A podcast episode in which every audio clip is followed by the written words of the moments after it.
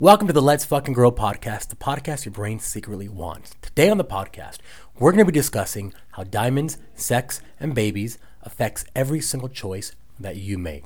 And of course, with me, as always, is Mr. Michael Kaufman. Hey, everybody, thanks so much for joining us. We have some really interesting subjects that you're going to be diving into today with us. Diamond, sex, and babies really are the key indicators and the key motivators both consciously and subconsciously, for why you do what you do, why you buy what you buy, and how they run your life.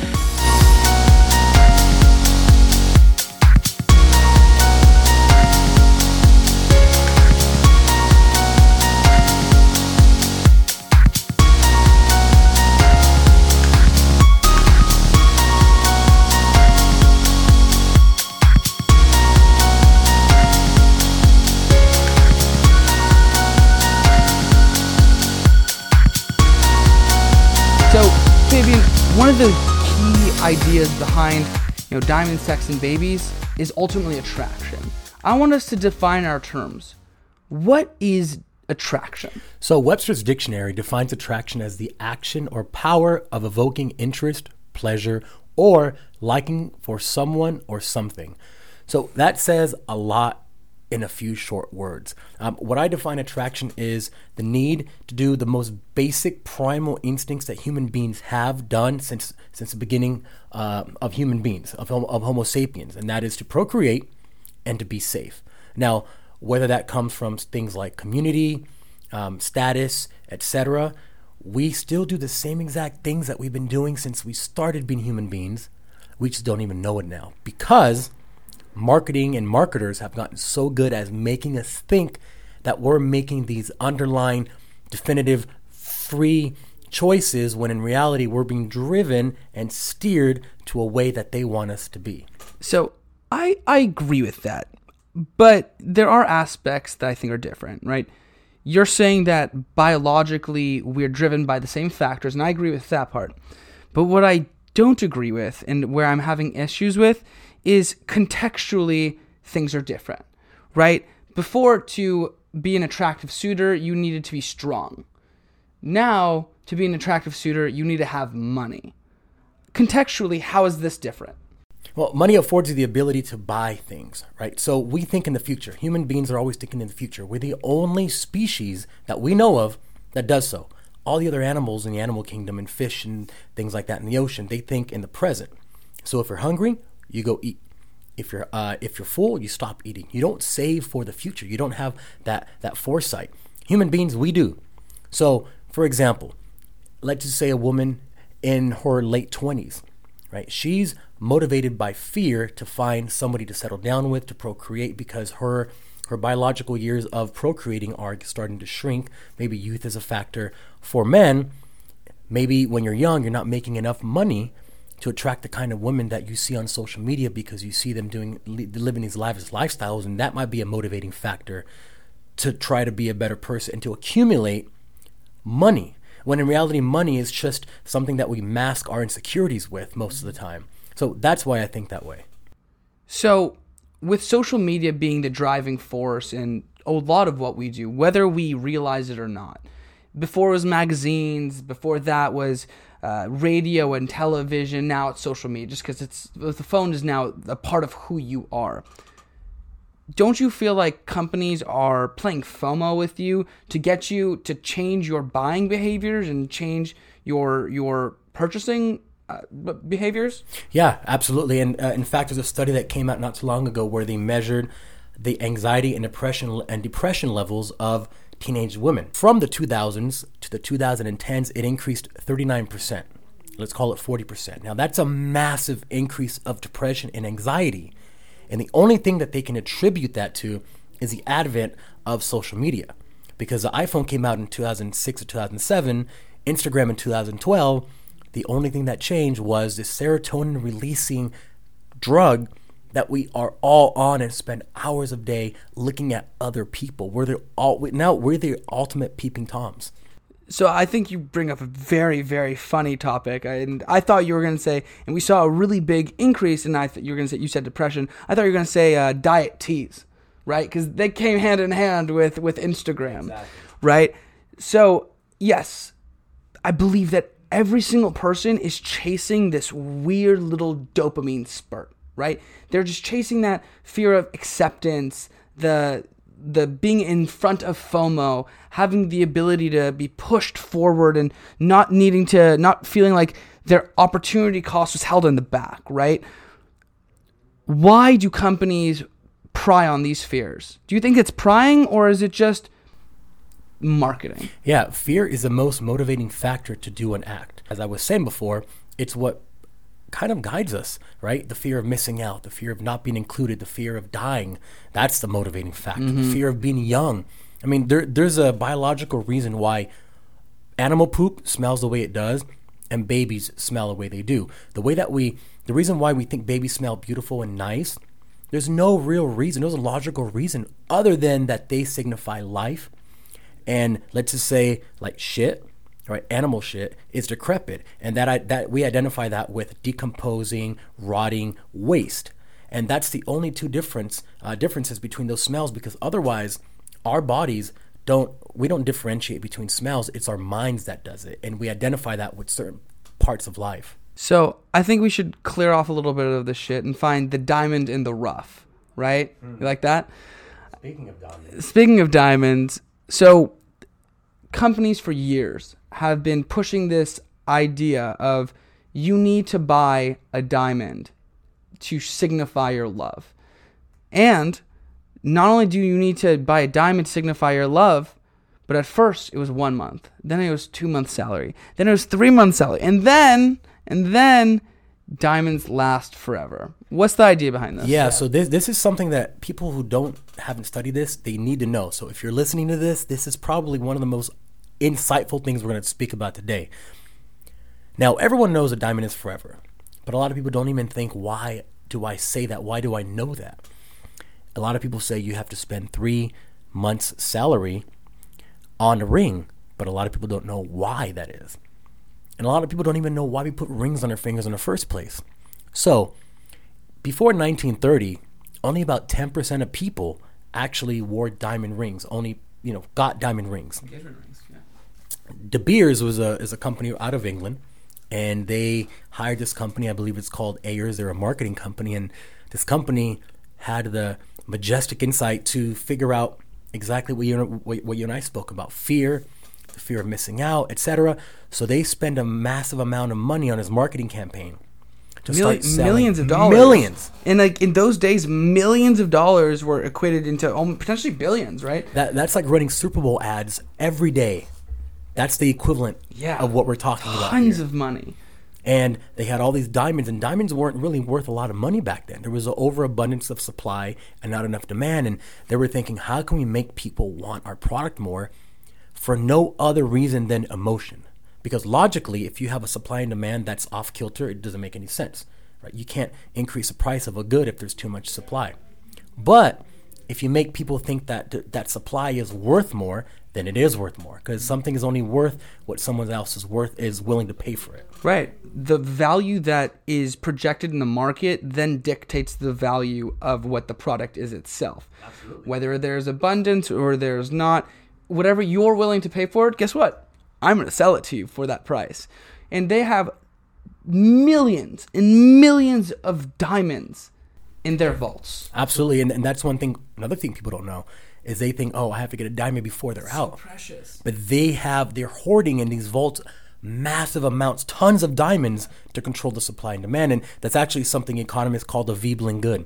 So a Veblen, a Veblen good is exactly that. It's a good that goes up in price for no reason, no logical reason, no economical reason, just because of the fact that it is. Um, so I know you and I were speaking about this before the episode, but uh, what do you think?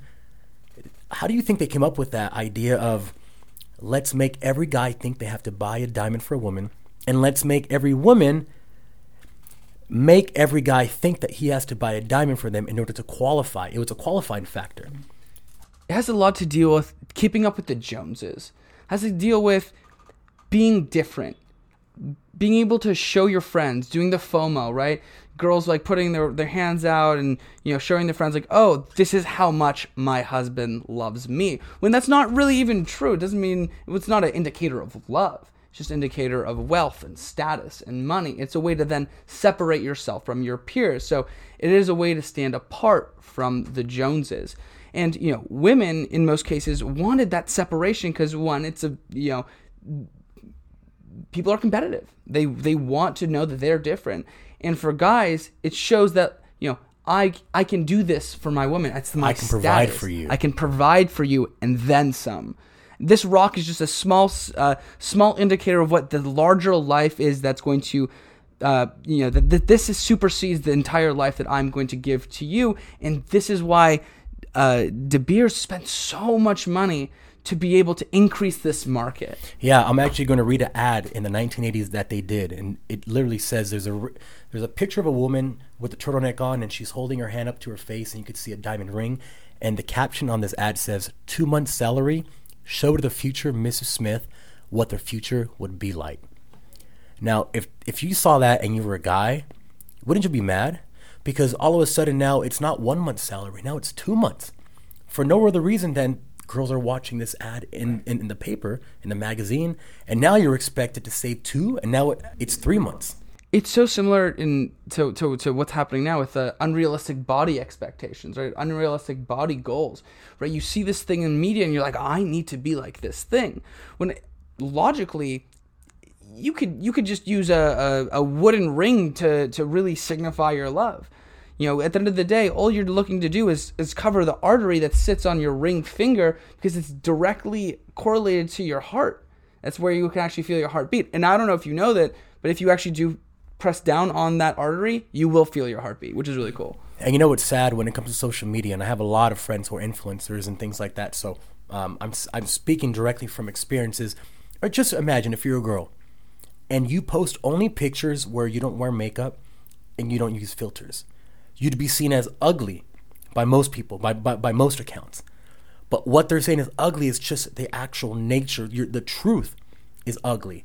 And this life that we're living with filters and things like that is what we have to be, but it's unrealistic. It's not possible other than on social media. Right. And it's so funny because Instagram and TikTok, they, they do this thing that creates the simulation, right? It's like this is this is the the the the public sphere that you're playing in, and you need to hit the, these standards to be considered attractive or accepted in these worlds. And you know what it does? Uh, oftentimes, it actually p- makes people more insecure. So let's say you're going to meet a guy in real life, right? And I've done a lot of dating coaching, so I, you know, when I teach my guys, okay, you're going to meet the girl, etc. This is how you have to do it, but imagine from a girl's uh, perspective, and even guys, because guys have apps too. They have filters. They can make themselves look more buff, good angles. Is that how you look so buff, Fabian, normally? No, I just eat a lot and lift weights. Yeah, there it is. Used to. but imagine you're a girl and you have all these filters and stuff, and now you have to meet him in person. You're going to be extra insecure because that's not exactly what you look like when you see him in person. So automatically you think that you're going to let him down. And from a guy's perspective, he's going to say, I'm not really that buff in real life. That's all angles and lighting. So, what am I going to do when I see her? Am I going to fit? So, you have two people who are insecure because for no other reason than social media and then and now they're meeting each other and what's going to happen what kind of social awkwardness is going to happen rather than them being themselves and saying hey i like you for who you are it's oh my gosh do they even like me i believe you bring up a great point when both people come together, it starts to breed insecurity. Breeding insecurity then just creates this idea of how you you will be in the rest of the relationships. It sets a precedent. And it sets unrealistic expectations for both parties. And let's be real, it just doesn't feel good. There, there, there must be a cure. And you know, some of the most famous Instagram couples that I know are some of the most unhappiest because not only are you trying to make yourself look a certain way, but now you have to combine forces and be a perfect couple on social media. And just the stress of that causes fights. It causes, you know, let's say you have more followers than I do.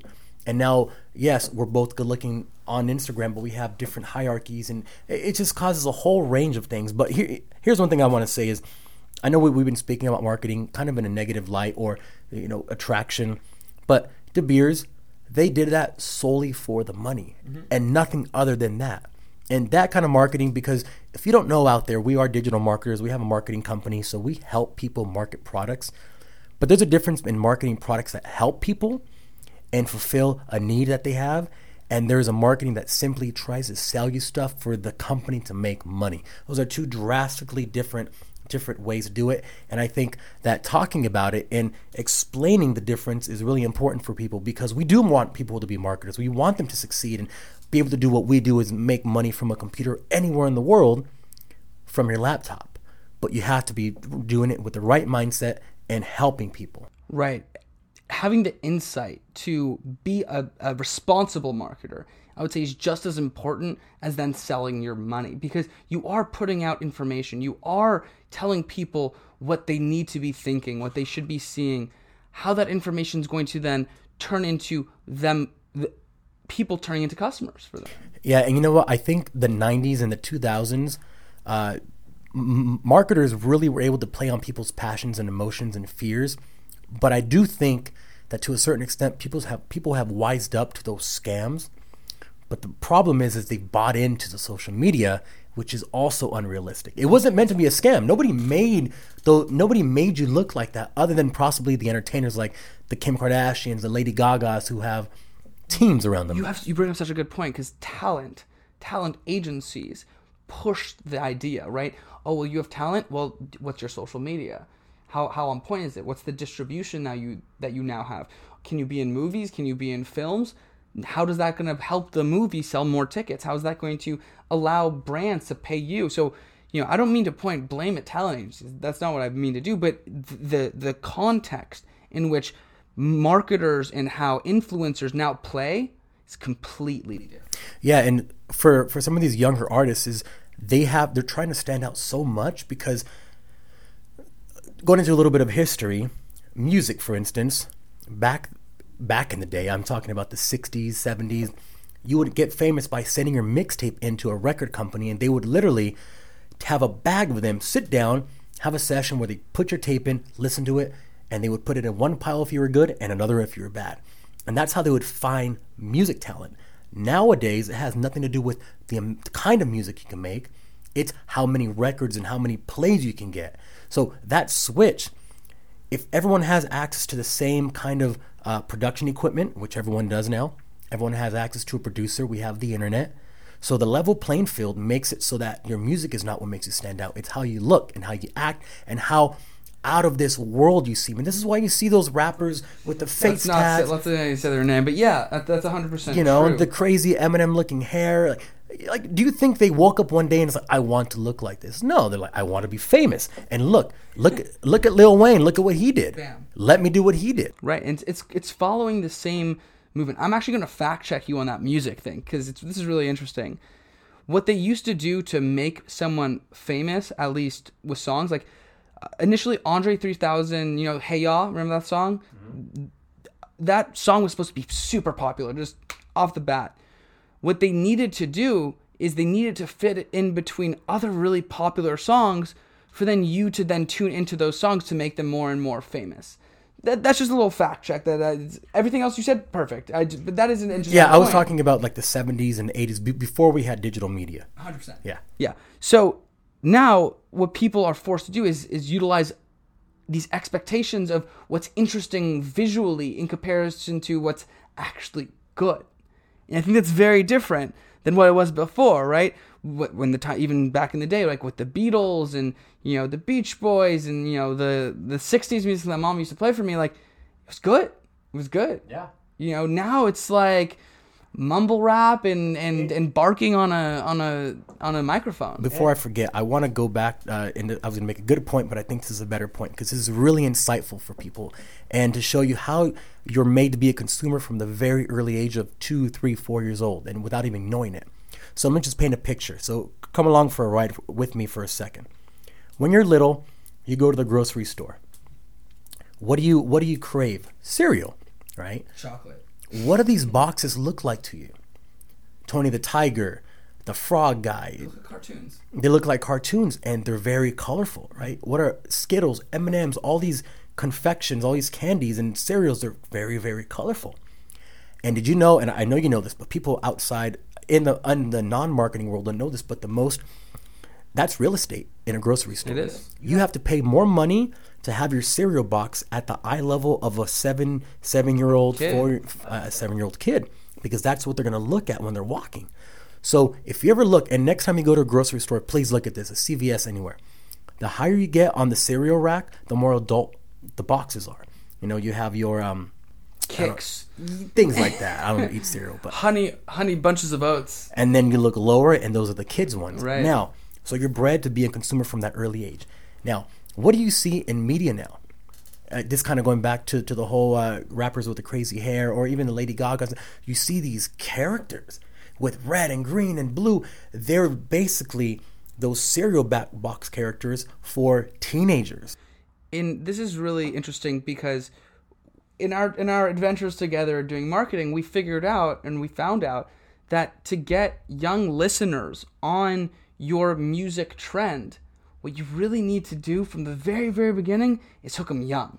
Hook 'em extra young. extra young and i mean like way younger than you would expect like seven eight nine ten because then they're lifelong fans right? It's like kind of what happened with justin bieber's fans. He hooked them really young and now now justin bieber's still making music and he's still trending right? Yeah, He's still because your your your your longevity as a musician is solely based off how many records you can sell. Mm-hmm. So if you're getting a let's say seven year old hooked on you, you got them for ten years. You're gonna make a ten year customer.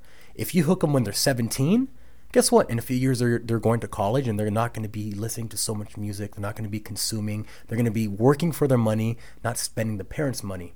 So you bring up a good point that it's about building longevity and increasing the lifetime value of your customers. I think someone that did a really good job at this, and this is the sex portion of the podcast, is Victoria's Secret.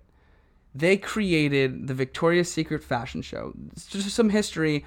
Victoria's Secret actually started as a man's company that was Victor's Secret. It was presented as a men's company to buy their women underwear and lingerie. Well, they didn't do there very well, and then I don't remember exactly what happened, but they came, what came to be is they decided to reposition their marketing and their strategy, and it became the woman's purchase of the lingerie because they're the ones ultimately wearing it. Yeah, and that that's that's very telling because what what did we see in the early 2000s? We, we saw a lot of male dating, right? That was what the hot on the market. I know when I got into it, it was teach guys how to talk to girls, and now the biggest market it's not men anymore. It's women's dating and women's relationship. because uh, well I've, i also believe that we've gone through a political shift right? And how women are are are being pushed forward. And it's it's a, it's it's it's awesome that now that's the first move in a lot of cases right? Where now the, the sphere has changed. Before it was the the male dating the woman. Now it's a lot in a lot of cases the woman dating the man. You know you can see that with dating apps like coffee meets bagel bumble xyz you you i'm sure there's a billion. But there the the whole sphere has changed and it's about empower it's about empowerment and i believe a lot of that empowerment comes from victoria's secret Yeah, there's there's there's a level that that empowerment may make men ins- or it does make men me even more insecure, and then you're changing the biological roles that most people throughout history have have have have conformed with.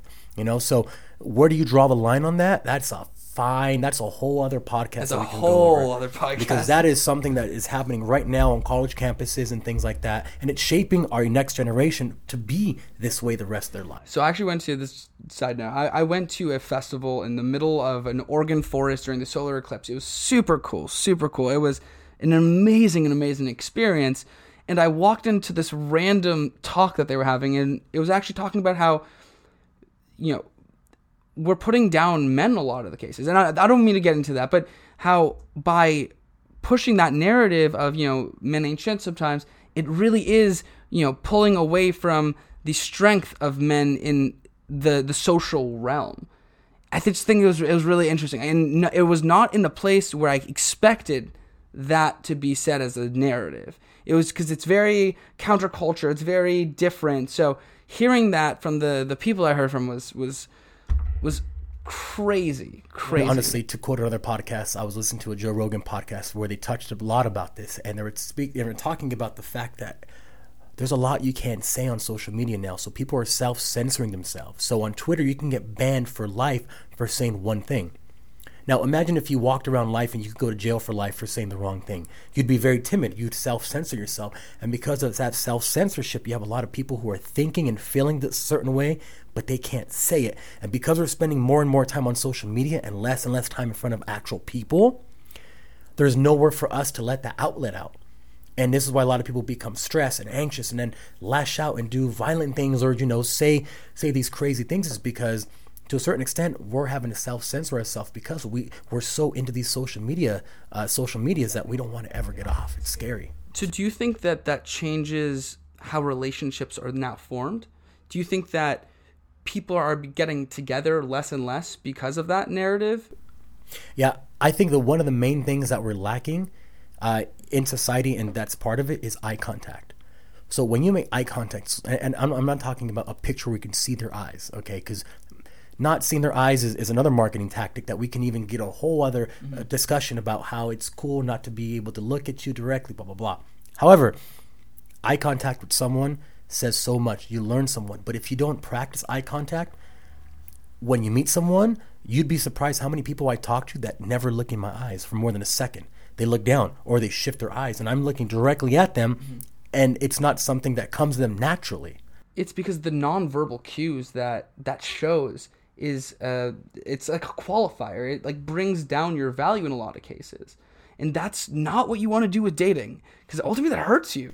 Yeah, if you're a guy and you don't make eye contact with the girl, and she's not making eye contact with you, imagine you, you might spend an hour or two together and you, you'll go home and say, I don't know anything about that person. When all it took was you just looking directly in their eyes to have an honest conversation rather than shifting around because shifting eyes indicates that you're lying and you're trying to come up with a concoction of like imagination like to impress. almost right? Yeah, yeah. Um, i do want to shift this uh, over to how this impacts marketing. Um, because again like i said we are digital marketers and by the way i want to plug ourselves really quickly. So mike and i have um, a website called let's grow podcast similar to the uh, to the podcast.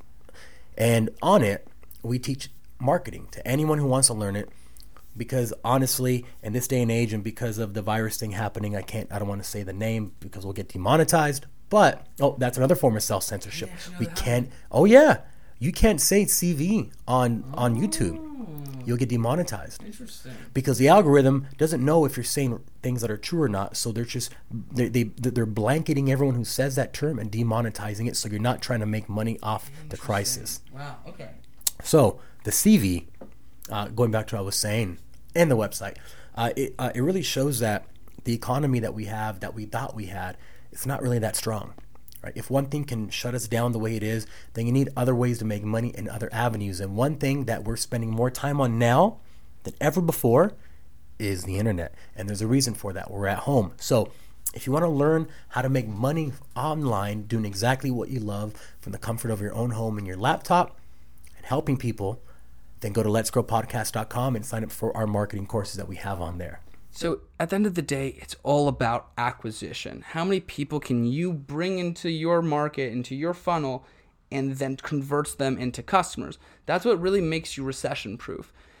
If your business fails and you have only one source of income, you may be out of luck, right? You may have a ton of new issues. But if you know how to bring customers to anything, anywhere at any time, just turning on the faucet to then bring in customers, you figured it out. And we teach that. So check us out at letsgrowpodcast.com or reach out to us in the comments below and we'd love to have a discussion with you. So, you know, we talked about diamonds, sex, now babies. Why babies? And how does that how, how are you motivated to do the things that you do subconsciously and consciously because of them? So babies are one of those things that no matter where you are, what you believe in, what your culture, what your values, what everyone loves babies, and there's a specific reason why. Like I was alluding to before, they indicate birth, life, longevity, health, wellness, uh, fulfillment. Especially for women, you know, that's something that they feel like they should do is have babies, and men want to have babies to carry on their legacy. Uh, because at the end of the day, studies show that people only, and this is kind of somber and you know soul, and I don't want to talk about it that much, but people are only going to remember you for the next generation. Mm. Right? You don't really know who, you, who, who your great grandmother is, do you? And if you do, not that much, or your great grandmother for that matter. But you actually bring up a great point, which will lead into another podcast soon enough, which is going to be generational wealth. And I think that's an awesome idea. Awesome idea. And that, that gives me, we're going to talk, we, we're going to have to talk about that. But so, you know, why do people, why are people motivated by babies? Why, why does it change their day to day lives and how does it change their day to day lives? At its most primal, it's you're protecting your own DNA for the long term. Uh, and that's what subconsciously, one reason why men take such good care of babies and women, it's the same thing. Is there something that they care and they love for? Uh, and mark, marketing companies and companies know this. So why do you think a baby seat can cost a thousand dollars? It's insane. It's plastic. you want to protect your baby. You want to, and you'll pay anything. Anything, right? Yeah. And if that baby seat is five percent safer than than the other brand, I'll spend two thousand dollars more. exactly. Yeah. And if that stroller is carbon fiber but it resists impact, of course you're gonna get it. It must also be fireproof. It must have a parachute attached to it. and I think, and it, I need GPS. Okay. there, there's an episode of The Office, and I don't know if you've seen this one where Angela, or sorry, uh, Michael Scott's, not even his wife, uh, she brings in Jan, she brings in a baby stroller. And Dwight Schrute, who's a character in The Office, he wants to test it to see its durability. So he takes it to this whole range of tests. He drops it. He puts a watermelon inside the seat, uh, like as if it was a baby, and he he runs it over. And at the end of the at the end of the episode, he says, "Yeah, this is a good one." That's good. I love that. So it's so it's so important. At the end of the day, your procreation and why you create in most cases is based off longevity. And marketers know that. So they're going to cater to you to then push you towards longevity. Now, I think that we're, we're almost at the end of this podcast, and I want to wrap it up really fast.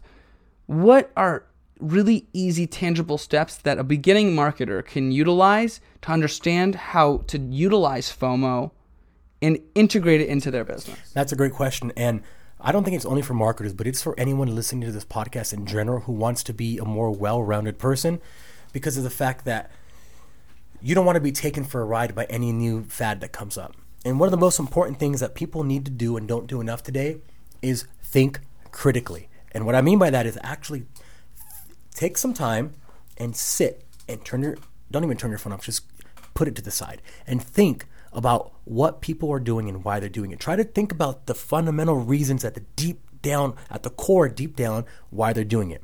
Because that's what marketers do, and that's what everybody should do so that you become a more well rounded individual. And then you actually know when you see yourself doing these things and following these fads, you're like, wait, wait. Let me think about this for a second. I know exactly what they're trying to get me to do, and then you won't fall for anything that comes, any snake oil. And you, I just want to stress that point so much more, right? It all starts with why, which is actually a good book by Simon Schweck or Simon Simon Sinek, uh, really smart guy. And it's about why you do what you do, and then on top of that, it's just why are people going to buy? So you need to come check us out at Let's Grow Podcast. We have a plethora of information on why you do what you do, why people purchase, why people buy. Come check us out or leave us a comment so you get more information about us. Even hit that little notification button so you know that you can contact us and we will then be in your inbox whenever we release an episode. Yeah, and one thing we want to stress is that our guarantee to you and our promise to you is that by the time that you're finished uh, any of the of our episodes that we have up, you're going to be a better, more well-informed person and be and feel better about yourself because that's what we aim to do. We aim to help you obviously have freedom and a lifestyle of making money uh, anywhere in the world from the comfort of your own laptop, but at the same time, we want to make you a better person so that you can pass on those DNAs, those smart DNAs to your little babies and, and your diamond rings and things like that and say, hey, you know what? I remember Fabian and Mike were talking about why, you know what, maybe I don't need that big diamond ring because I know why they did it. Yeah. Maybe let's take some of that money and invest it, which is another podcast. Oh, maybe gi- let's talk about compound interest. you're giving up too much sauce, Fabian. Let's talk about Too wealth. Too much sauce. That's for next time. Everybody, thank you so much for joining us, the Let's Grow podcast. My name is Michael, and this is Fabian, and let's fucking grow.